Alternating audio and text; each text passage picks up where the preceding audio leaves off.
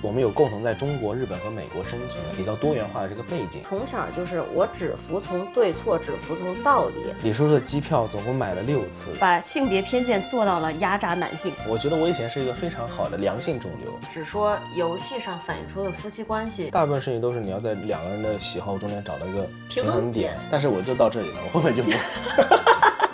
大家好，我是王阿姨。大家好，我是李叔叔。这是我们播客频道的第一期节目。那么我们第一期先做一个简单的自我介绍吧，嗯，让大家了解一下我们两个人的情况。好，我是出生于中国南方的，我在呃十八岁的时候考到了美国上大学。我和李叔叔呢是在美国认识的，一二年认识以后，到今天为止也有十年了。我们在一八年结婚。然后现在呢，我们都生活在日本，中间经历了很多波折，我们后面也会慢慢的讲给大家听。老年人，老年人，两个老年人。呃，我是北方人，北京人。大学的时候认识王阿姨，但其实我比她大五岁。嗯，我们两个年龄差就是属于不太符合一般夫妻的这种男的大女的小的情况哈。你作为叔叔比我阿姨大五岁很正常啊。对，严谨又严谨起来了。我是从小在北京，高中开始就在美国了，之后基本都是在美国，直到大学遇到了王阿姨啊，找到了改善伙食的途径。我们最近的人生被疫情搅得非常的混乱。二零一九年的时候，我家里出了一点事，然后那个时候我和李叔叔紧急回了中国。回去之后呢，李叔叔在二零一九年的年底又返回了美国。疫情开始的时候，我在日本一直被困到今天。李叔叔呢，在美国。他由于他的个人身份原因，他也没法回中国，然后同时也没办法来日本。你说这个人身份原因说的好像是我是什么犯罪分子，但不是啊，只是因为当时国内呢，为了防止更多的新冠病毒被带入国内嘛，保证国内的居民的安全呢，所以他对于外籍人员入境要求变得特别严格。我是因为这个才不能入境啊，我并没有做什么违法犯罪的事情。其实那个时候呢，我们本来觉得啊，我反正被困在日本，对吧？那李叔叔他作为一个美籍华人，他来日本应该是很轻松的。对。但是那个时候也是因为新冠，他连日本都来不了。为了相聚重逢，我们花费了太多的时间和精力，中间真的是曲折离奇。李叔叔的机票总共买了六次，我的办公室底下有一块白板，上面就写着你每次过来的日期，然后你来不了我就画一个叉，再填一个新的日期。他原定是二零二零年三月份买机票回中国。但那个时候被取消了，取消之后我们就去搜索了，发现中国也去不了，日本同时也去不了。在二零二一年的时候呢，日本的上任的那个首相不是下台了嘛，换了现在的岸田文雄。岸田上台以后呢，发表了讲话，说日本要更改政策了，我们要开门了，并且给了一个大概的时间，十月份，我们就非常的兴奋。当时是买了二零二一年十月份的机票，准备过来。其实二零二一年的八月份，李叔叔在美国的房租就已经到期了，当时为了赶这个飞机，还去租了 Airbnb。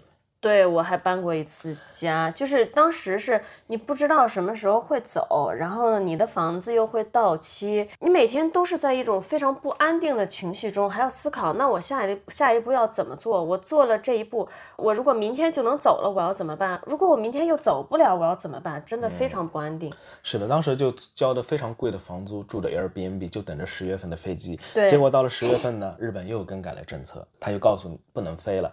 于是我们机票又根据他新更改的政策，我们改到了十二月六号，二零二一年的十二月六号。但是那一次呢，也是因为疫情，我们有一只对对，今年已经十八岁，当时十七岁的老猫，因为要把猫带出美国是需要美国农业局盖章的。我们之前有带着猫回中国过，所以我们有这个经验。当时本来是没完全没有上心，因为一天开车过去，一天盖完章就回来。没想到在我们安排时间计划表安排的非常妥当的时候，李叔叔开车过去，发现他们关了，他只能邮寄。就没办法当天办理了，结果手续时间赶不上，机票又被取消了。于是我们后来呢，又把机票改到了十二月十一号，结果到了十一号，日本政策又改了，又不让飞了。当时我们两个真的非常的沮丧，就是感觉到很绝望的因为一次次往后改，于是又从十二月十一号改到了一月二号。一月二号，日本政策还是没有放宽，我们又改到了二零二二年的一月三十一号。结果一月三十一号，因为奥密克戎，日本又把原来预定的开国政策又延期了一个月。最后到了三月份，李叔叔才来到日本，就是我们才重新团聚。哎，我们当时到底是怎么经历完这些的？但实际上确实经历过来了，而且我们两个。实话说，还不是在这个过程中最困难的一对夫妻。我们知道太多人比我们还要困难，大家都是经历了一些很不同寻常的东西吧。改了这六次机票，我不仅仅是帮李叔叔改机票，还帮我们家的这只老奶奶、老奶奶猫改机票。就是结果导致我跟这个东京成田机场检疫所的每个员工，他们都知道我。我打电话过去，他们一听我声音啊。啊，是 Suki 这只猫的主人是吧？我说是的，就已经到这个地步了。严谨点儿，就是王阿姨在日本这边做的，好像不是改机票，而是不停的跟他们确认。每次我一确定我能飞的日期，王阿姨就得跟日本这边联系确认猫的文件还能不能按之前的办，有没有什么新规定。在此之外，是王阿姨帮我改机票，我自己在美国那边 Airbnb 就是不停的去更新延长入住日期，然后延长多久自己心里也没谱。嗯，呃，Airbnb 还有一个问题是，如果延的太长呢，你这中间提前能飞了，你的钱就打水漂了。是但如果你延的不够长，中间别人又来租你这个房子，他的这个公司是没有办法跟你保证说，给你这个房子留到下个月，万一你再要租还是你的，这种心态上的不安定感就是在这里。对，稍微有点跑题啊，但实际上也是为了给大家一个概念，就是我们经历了非常非常困难的事情，结果终于在日本重新重逢，嗯，对吧？两年是吧？对，两年重逢之后呢，我们现在就是想做这么一个 podcast 这么一个频道，因为我们两个人呢，就像刚刚说的，我们是南方人和北方人，中国人和美国人，当然有男人和女人，我们有共同在中国、日本和美国生存的这种比较多元化的这个背景，所以我们希望做这个频道。第一期节目呢，也是自我介绍一下，所以我们下面会从各个方面去展开一下这个话题。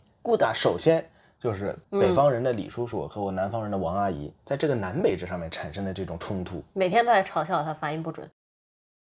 我自己认为我普通话已经很标准了啊，但是每次都会被李叔叔进行各种无情铁手、无情嘲笑。其实你的普通话真的，就尤其是这么多年过去，你的普通话甚至说北方味儿特别特别足。我们北方、南方的朋友都是这么觉得，但是你有一个音发不准，你说，就是前鼻音和后鼻音。你举个例子，今天的今和经过的经，今天的经和经过的经，我刚发的不标准吗？那这个可能标准了，你还有一些是不行的。那我们南方有很多非常诡异的单词，你是根本发不出来。对，就是说我我之前一直超自信的，但是前两天我们俩发现，居然他妈有一个音是我发不出来的，是那个很怪的那个是驴 驴驴，驴。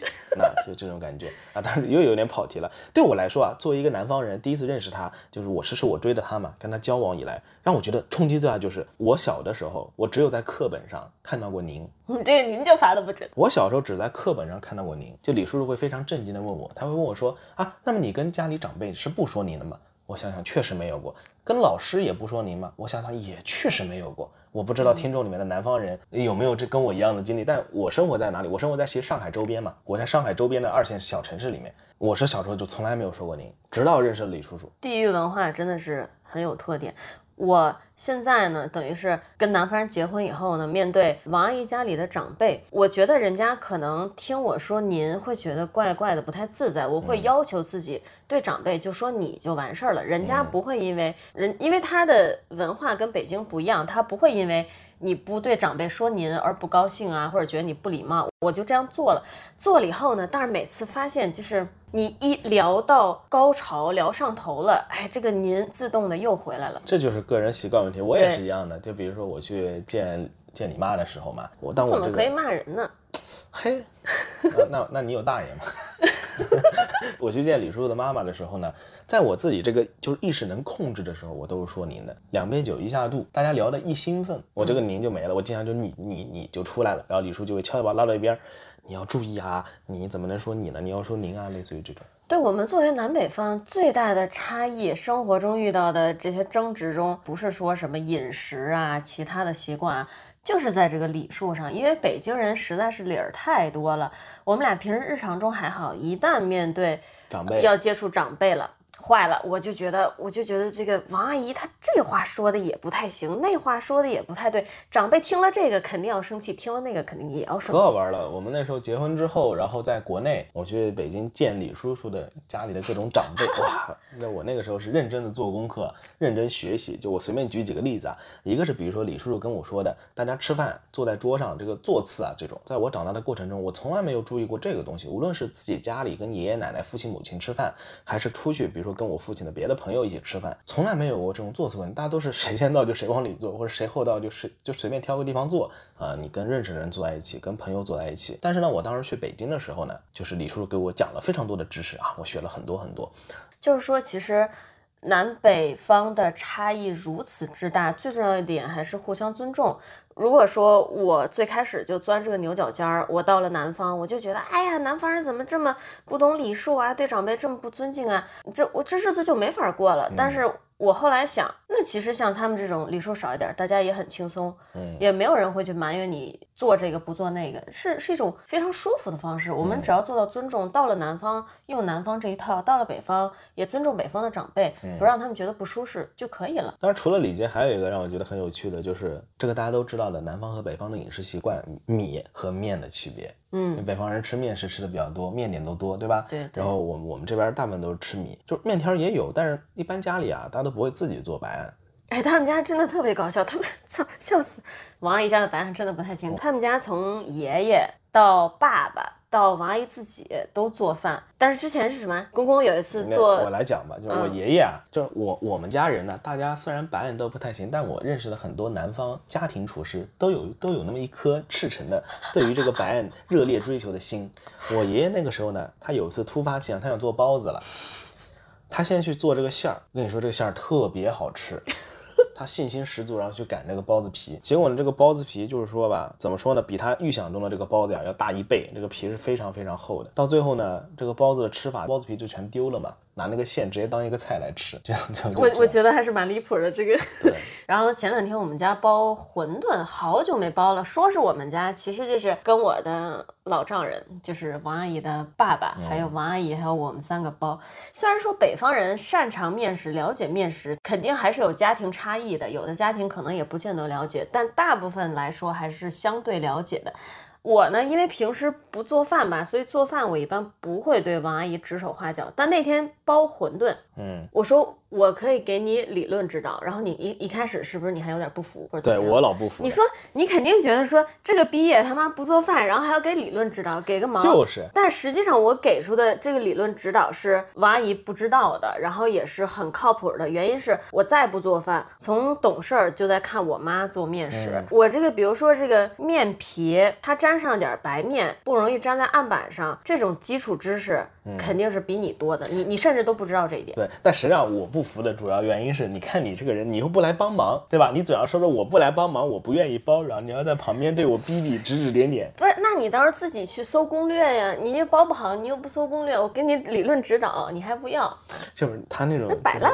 李叔叔在旁边笑嘻嘻的，一脸就是 特别贱兮兮的嘚瑟样，然后说：“来，我给你理论指导。”哇，你知道吗？但我哪次给你理论指导出过问题啊？我就是理论知识满分。好了好了，跑题了跑题了，南方人北方人咱们就先到这儿吧啊，请请北方人歇一歇，咱们再来聊聊，就是我当时刚去美国的时候，我也算是一个比较传统的中国人。李叔叔是在美国，那时候也已经生活了有多少年了？如果我说我十四岁过去，我大概二十二、二十二遇到你的话，差不多十年了。啊，就是八年，从小在美国生活了八年的这么一个这么一个已经思想方式比较西化的李叔叔，在这里面也发生了不少的冲突。我哪怕在国内的时候，嗯，小学和中学的时代，也不是一个非常典型的所谓的中式。百分之百服从长辈，百分之百服从社会规则的这么一个人，从小就是我只服从对错，只服从道理。嗯，你作为长辈，作为任何人不讲道理，我就是不管。初中的时候就顶撞过老师，因为他不讲理。嗯，到了美国上高中，我的英语还不是特别好的时候，美国的老师不讲理，我也会去跟他说，我说你这个就是没有道理。所以说我本来就是一个这样的人，到了美国以后，可能思想就咱们应该讲西化的更快吗？或者说独立自由奔放的更快？应该这么说吧，我跟你其实差不多。我在上学的时候也是一个天性向往自由的人。关于我上学那些自由奔放的这些案例，都可以单独拉出来说一期了。但这不重要，就是说我认识李叔叔以后，我发现，当我自以为已经非常的向往自由的时候，然后发现这么另外一个极度自由飘荡的灵魂。就我随便举一个例子吧，一二年还不是一三年的时候吧，那个时候李叔叔每天都在跟我逼逼，他说他觉得他的头发长得不够密。你暴露了我，暴露了我头发少。但是呢，你说在我眼里，这个女孩子头发长得不够密，那我也没什么办法。然后有一天，李叔叔突然就是拿了个推子和他剃腋毛的那个刮刀找我说，为什么要暴露这么多？说来帮我把头发剃光了。思前想后，我把他头发剃了。除了那一次，后来李叔叔他又剃过光头，但是第一次呢，是我亲手操的刀。那时候呢，我们好我们已经在谈恋爱了，对吧？我还跟光头滚过床单，真的非常刺激。你真暴露太多了，暴露太多了，自由奔放了啊！对，就是说吧，你说这种一言不合把自己头发剃光，还在上学，每天要每天要去上课，要跟朋友见面吃饭的这么一个这个。真的是让我看了都觉得牛逼。然后家里的父母嘛，父母也有很多其他问题，但在这方面心态非常好的。我剃了光头回家，我爸妈摸着我的脑袋说：“哎，这手感还不错。”手感还不错，对吧？啊，我印象最深的是有一次放暑假，我们当时在西部，在加州，暑假呢是三个月。放暑假之前呢，李叔叔头还是光光的，每天头上顶个帽子，然后所有朋友看到他都会笑嘻嘻的冲上去抓住他的帽子，啪把帽子一摘，然后伸手还糊住他的光头。当然，除了这个，他非常的自由，就这点上让我印象深刻。还有一个让我非常深刻呢，实际上是一个很小的东西，就是关于说谢谢这个事情。哎呦，呃，又要夸我了，夸谁要夸你了？真的是。首先，我先讲讲我自己吧。这有可能是我的个人因素啊。去美国之前呢，我是没有说谢谢这个习惯的。很多时候呢，可能点个头笑一笑，但是呢，我并没有一个把谢意从口头直接表达出来这样一个习惯。我给大家讲一个很有趣的，在我上大学一二年级的时候，当时因为离开了中国，QQ 不怎么用了，我的 QQ 被盗号了。这个盗号的骗子呢，就跟我妈发 QQ 说啊，我是王阿姨，我现在在国内有个朋友急需我的帮助，请你转。当然，一万还是两万人民币转到噼里啪啦这个卡号上，也没有经历过这些。我妈当时她就信了，对吧？嗯，她就跟我说好，我马上就转。然后那个骗子给她回了两个字谢谢。当时呢，我爸他干嘛呢？刚好路过书房，他瞅了一眼，他看到这两个字谢谢，他立刻摁住了我妈即将转账汇款的手，问她说这是谁？我妈说 这是你儿子，是你儿子。不可能，我儿子怎么会说谢谢？你让他发个语音过来。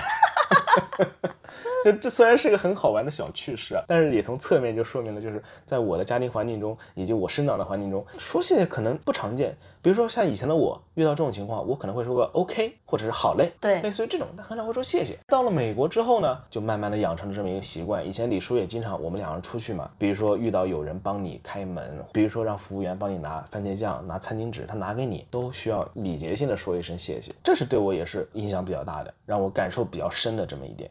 当然到了日本也是，日本就更夸张了嘛，那那是后话了，那是后话。对，日本什么都要写，疯狂点头，疯狂的鞠躬，疯狂的说谢谢。嗯，王阿姨现在我觉得是一个非常好的状态。我们互相从认识到现在这十年间，真的改变了很多很多。我觉得我自己主要的改变在心态上，从以前。直白的说，我以前是比较小心眼儿的，到现在心特别特别大。王阿姨呢，她有一些变化，一个是我在女权的思想上对他影响蛮大的，嗯，对吧？对，我自己不觉得他有很严重的直男癌，但是他自己对自己评估是，他以前其实挺直男的啊，不是直男癌啊，我觉得我以前是一个非常好的良性肿瘤，他是个他是个正在生长中的良性肿瘤，还没有到癌症的这个地步，直男嘛，就直男，对，就是有点直男。但是你到了美国这个环。境以后嘛，说白了就很多事情啊，你到了另外一个环境，他也会慢慢的消化你原来的那些偏见。就比如说我直男这个事情吧，我随便插一句，我会觉得直男这个东西，你去琢磨它的话，它真的不应该是一个带有任何倾向性的词语，它实际上本身就是说性取向是异性恋的男性。对，或者说就是如果不用这个词来形容我，我觉得我应该在刚去美国的时候是一个带有。较为强烈的中国传统色彩的一个男性，对，是这样的一种感觉。但是呢，他很多是后天的，是我在这个环境里面生长，一直听着周围人说的这些东西，它对我产生一个潜移默化的影响，让我潜意识里面认为这就是正确的。嗯，举个通俗易懂的例子，就好像我在长大的过程中，我的家人就说：“呃，王阿姨，你是一个男人，你不是女人。”你以后是要养家的，你要承担家庭责任，你要担起家庭全部的重担。对，你由于有这个重担，你现在的努力还是不够。对，类似于这种。但同时你会发现，对我家里的女性的晚辈，我的妹妹们，他们会说，就是你现在不喜欢上学，那没关系啊，你逼着她干嘛？让她过得开心点就好了哟。王阿姨家虽然也带着很多的中国传统的性别偏见上的东西，但她。还不是我们普遍见到的压榨女性的那种中式家庭，他们家是把性别偏见做到了压榨男性，很搞笑。是这样的感觉，就是说，呃，男性在家里需要承担所有的家庭责任，女性就是躺着就行了。躺着，而且他们家不会因为女性躺着就觉得说挑你的刺儿啊，觉得你这个不好啊，女人不干家务活啊，我男人都在外面赚钱了，你怎么能在家躺着？他们家还不是，但是他们家这个我觉得也不是很。完全的健康，因为他为什么认为女性可以躺平，他还不用责备你？因为他觉得你没有办法胜任，你没有能力。对，在我眼里，我觉得这种事情，你如果认真的去想，你把它剖析开来去感受。它实际上带来的背后的思想观念是认为女人是没有这个能力去做任何事情的，所以在家里就应该躺着。同时，男人因为能力太强，男人需要包含包括这所有的，去包揽着所有的责任。这可能是背后一个让我觉得非常无法理解，现在我非常无法理解的一个。但曾经你不会觉得他，曾经我甚至没有去思考过这个事情。但是到美国之后，你才会发现啊，就世界是这么的多元化，多元化是非常大的。在中国的时候，从小到大，你包括我的我妈妈那边的亲人会说，哎呀，不愧是王阿姨，王阿姨是男孩子，男孩子真厉害，这个都能做。但实际上，王阿姨自己。的表姐对吧？嗯，比她成绩是好。就在这个情况下，家里人还会说：“你看，因为王阿姨是个男的，是个男孩子。”你看他比你做的好，但是我觉得这种问题啊，可能很多听众就已经不需要我们去具体解释，自己也非常能理解。在国内这个环境下，你在社会上你很少能看到一些杰出的女性，或者是你上学的过程中，就算是你看到的很多你周围的很多女性，她们自己心中都是把自己的定义就是一个女人，首先而不是一个具备健全社交能力或者是有比较强能力的，她把自己当成一个人，她是把自己定位为一个女人的。哎呦，这个这个两性话题就单开吧，太复杂了。但是王阿姨的思想到了美国以后。后确实有极大的变化。我们两个对于两性的看法，这些年也是不断的在变化的。包括我对待女权的想法，从高中到现在三十多了，一直在变。这个怎么说呢？说实话，虽然说现在美国啊，在这种平权运动以及这种 少数人群运动上，已经走到了一个非常让我都觉得匪夷所思、很无法理解的地步。但是在这样的环境下，你确实是可以看到不同种类的人。他们都是人，他们都在争取自己的权利。这个问题还要展开讲，呃希望大家不要听到我们刚才聊这个两句啊，就觉得它代表我们全部观点啊。咱们就是严谨起来啊，它只代表我们一部分想法，这个要后期再展开说。因为如果后面要说日本，日本跟美国也有很大的区别。我并不觉得说日本它就不再进步，它只是在朝另外一条不同的方式去进步。就关于这点，我简单的总结一下，就是说，对我来说，我原来是一个比较传统意义上的天朝直男。现在我们两个，我认为是接近百分之九十的水平上做到了，两个人作为独立的成年人分摊了家庭责任。我们在家里是怎么样的呢？比如说王阿姨她做饭了，嗯，我基本上就会承担起刷碗这个责任。我洗衣服了，那王阿姨可能就会去吸地，或者今天王阿姨把衣服洗了，我发现地没吸。我觉得她已经干了她那一半的活儿，那我就会把地吸了。一个是尽量去平均的分担家庭责任，一个是如果她很忙，或者是我很忙，我们会把对方顾及不到的地方承担起来。对了。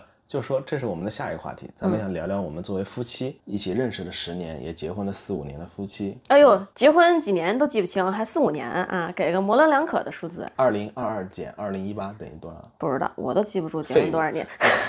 Who cares？当然，就也是聊一聊，就是在夫妻相处的这中间的，我们也有也有一些冲突，以及有一些比较有趣的事情。这方面产生的思想火花也会极大的影响我们之后录节目、我们的讨论过程，以及我们要想给听众传达的各种观点。就比如说刚刚李叔叔说的，我们在夫妻关系上这种工作分配可能是比较少见的这种分配方式，比较少见。但是最重要的是，你不用和我们一样。只要你们夫妻之间没有矛盾，对，你们哪怕是说一个人承担起家里的全部家务，另一个人可能承担起家里的另一部分责任，只要你们之间能洽谈好，他就没有问题。但如果不行，就要引出另外一个话题，就是说夫妻之间或者说任何关系之间，最重要的就是交流，交流，然后找到一个平衡点，然后把它坚持下去。当然，就是我要来严谨起来了。这个任何关系之间，它有时候不适用的。比如说，你对父母，你再想交流，有时候他也不跟你交流。这也可以拿出来单开一期了。对，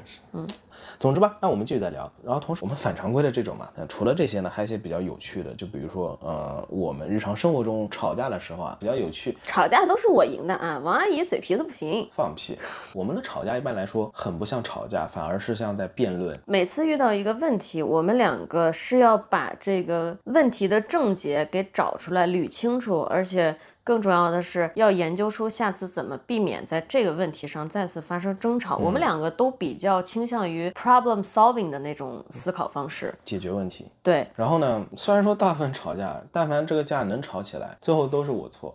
不，我你又你又开始了，就是你要听我说完。但其实呢，我也知道主要原因是呢，李叔叔啊，他能够比较快的认识到自己的错误。他在我跟他发脾气之前，他已经优先跑过来贴张脸过来跟我道歉了。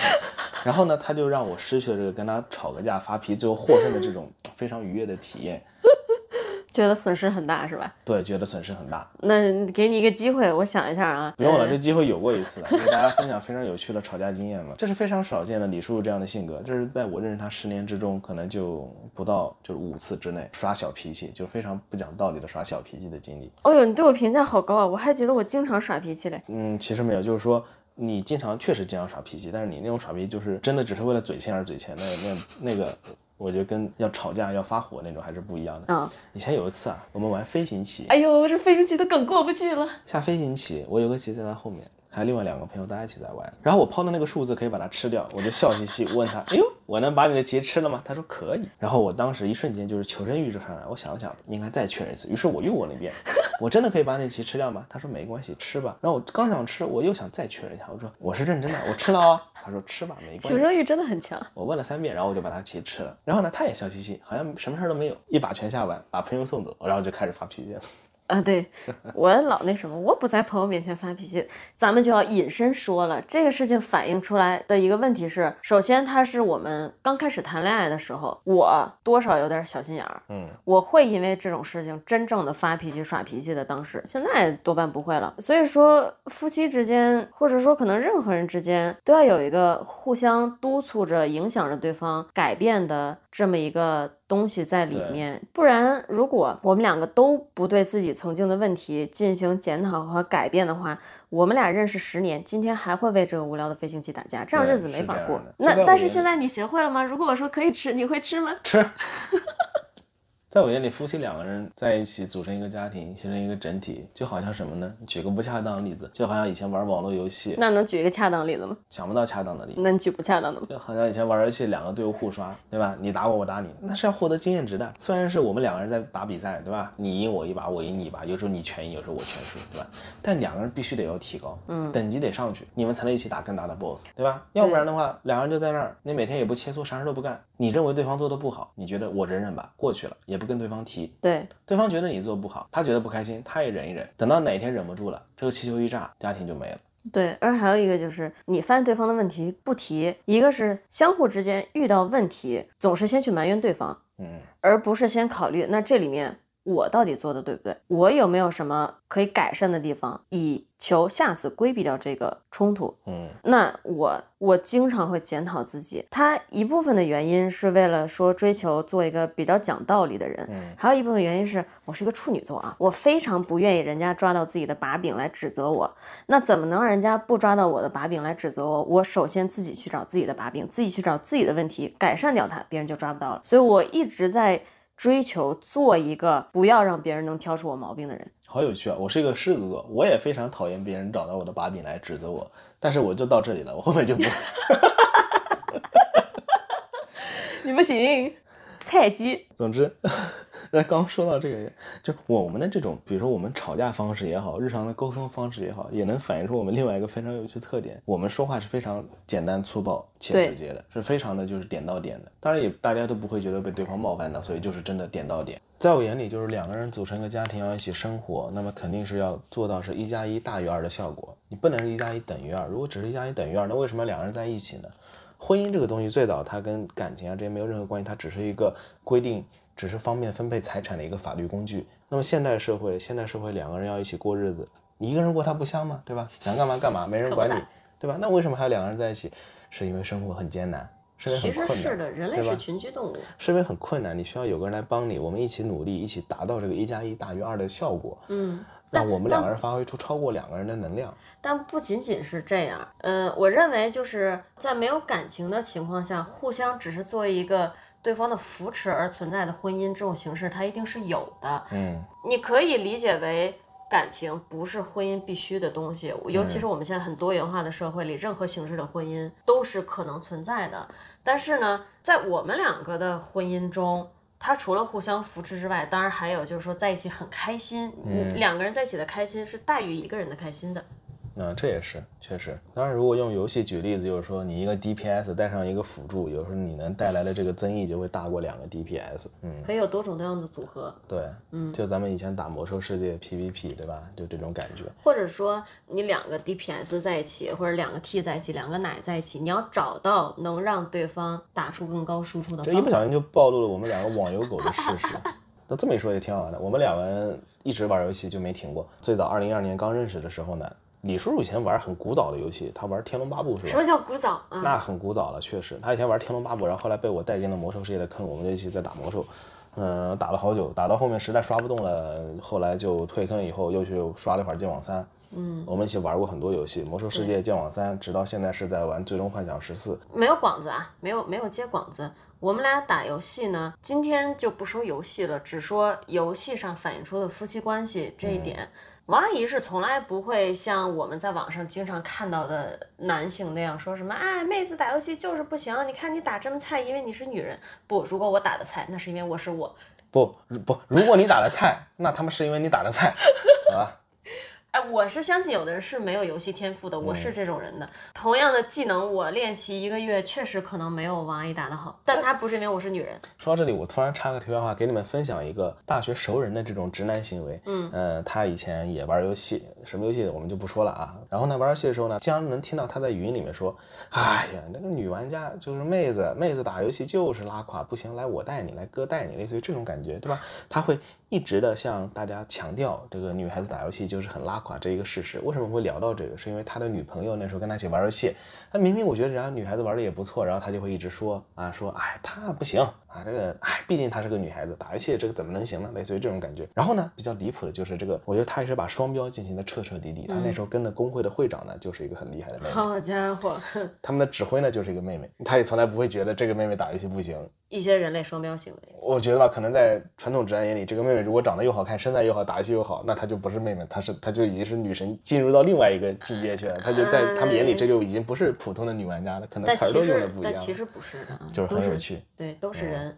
嗯，把这个话题拉回到我们两个怎么处这个夫妻关系。之前王阿姨打魔兽的时候，嗯，因为魔兽有一个很大的特点，就是它的打团嘛，嗯，打团就是很多很多人要在同一个时间内参与到这个同一个活动中，而且中间你是很难去停顿去做自己的事情的。我就觉得王阿姨还是一个比较好沟通的人，比较明事理的人的原因是，当她发现这个影响到我们两个的其他生活了，比如说她当我们吃晚饭啦，她当我们处理一些紧急事情了。他放弃了打团，但是他没有放弃游戏给他带来的快乐。他不打团以后呢，他还可以玩游戏中的其他项目，或者换别的游戏玩。然后呢，我也会很尊重他，我并不会像网上很普遍的一种现象，就是女的老说什么啊，你这男的又沉迷游戏呀，又怎么怎么着啊，我也不会这样。我们俩最后再次的达成了一个共识，就是他也会妥协一部分。我觉得这不是妥协，就是应该怎么讲，就是我。不会说带着偏见去看待你玩游戏这件事情，只要你不影响日常生活，你可以尽情的玩，我也可以尽情的玩。我自己这其实就是一个思考方式的问题。两个人在一起，那么你要两个人生活的快乐，你就得按照你们两人共同利益出发，是没有可能就是说又你爽又我爽的。当然也有这种事情了，对吧？但是呢，大部分事情都是你要在两个人的喜好中间找到一个平衡点。对，这平衡点呢，对你来说也很爽，对我来说也很爽，我们两个都爽了。虽然我们都有牺牲掉点东西。但是呢，让我们俩都爽这件事情，给我们获得的满足更大。生活中有太多东西，它就是找一个平衡点。对，你像我们经常看到的一些会产生矛盾的地方，女的嫌男的玩游戏多，呃，男的嫌女的管自己多，这就是双方都没有去尊重对方的一个结果。我们两个呢，就属于都退了一步，我尊重你，你也尊重我。嗯嗯。当然，我们两个中间还有一点呢，就是有一些很难说明白的一些矛盾以及冲突。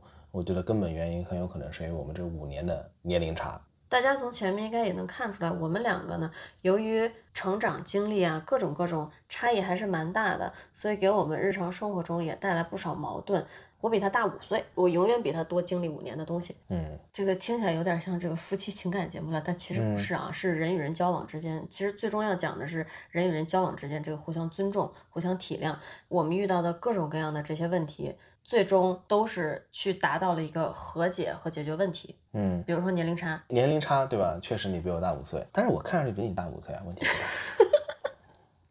我 这不是我提的啊，这不是我提的。反正就是说吧，年龄差确实摆在那里，但是呢，年龄的差异并不能代表就是为人处事以及生活中各方面能力它存在绝对的差异。两个人在一起呢，你只要不先入为主的去做这个判断，你认真的去思考，你去看待对方，你看到他身上有比你强的地方，身上有比你弱的地方，既然两个人在一起，那就取长补短，大家一起就是结合，对吧？你虽然总觉得我在好像在开车，但我不是在开车，就是说大家大家去没有人觉得你在开车，大家结合找到这个契合点，然后一起扬长避短。我们对内大家弥补掉自己的弱点，然后对外的时候展现出自己的强自己的优点。我觉得这是两个人做夫妻也好，做朋友也好，各种方式大家相处的一个比较好的方式。而且我们人和人不一样，作为独立的个体，注定都有自己的长处和短处。你遇到这个情况，无论它是什么原因带来的，无论它是年龄啊、性别差异啊各种原因带来的，我觉得你要做的是看到这个差异，然后追赶上去，嗯而不是说自暴自弃啊，或者做柠檬精啊、嗯，这样的心态。嗯，总之呢，我们希望是用我们这种比较国际化的这个背景啊，稍微多元化一些的眼光。来和大家一起讨论这世界上正在发生的不同的大小事件，并在这个过程中一起收获快乐。虽然我觉得我们自己的关系可能不是属于特别普遍化的一个状态，但是无疑呢，这个世界非常大，对有很多人呢，他们比我们优秀，比我们见识广，嗯，比我们的夫妻关系还要特别，而且是以另外一种与我们不同的形式，但这些都没有关系，我们只是提出一些事情，可以这样讨论，可以那样讨论，也希望大家呢这么说。也希望大家，总之坐在椅子上拿好咖啡，然后尽情期待我们的双口相声。哎，你看你这个，人家爱喝茶呢，人家爱喝果汁呢，是我不严谨，格局打开。李叔叔你教育的对。争取去做到全方位的、辩证的看待一些问题。嗯，当然我们这个频道呢，本质上还是一个非常轻松愉快的闲谈频道。如果喜欢我们的频道呢，期待我们下一期会谈一些什么有趣的话题呢？欢迎大家积极的关注。嗯，好，拜拜。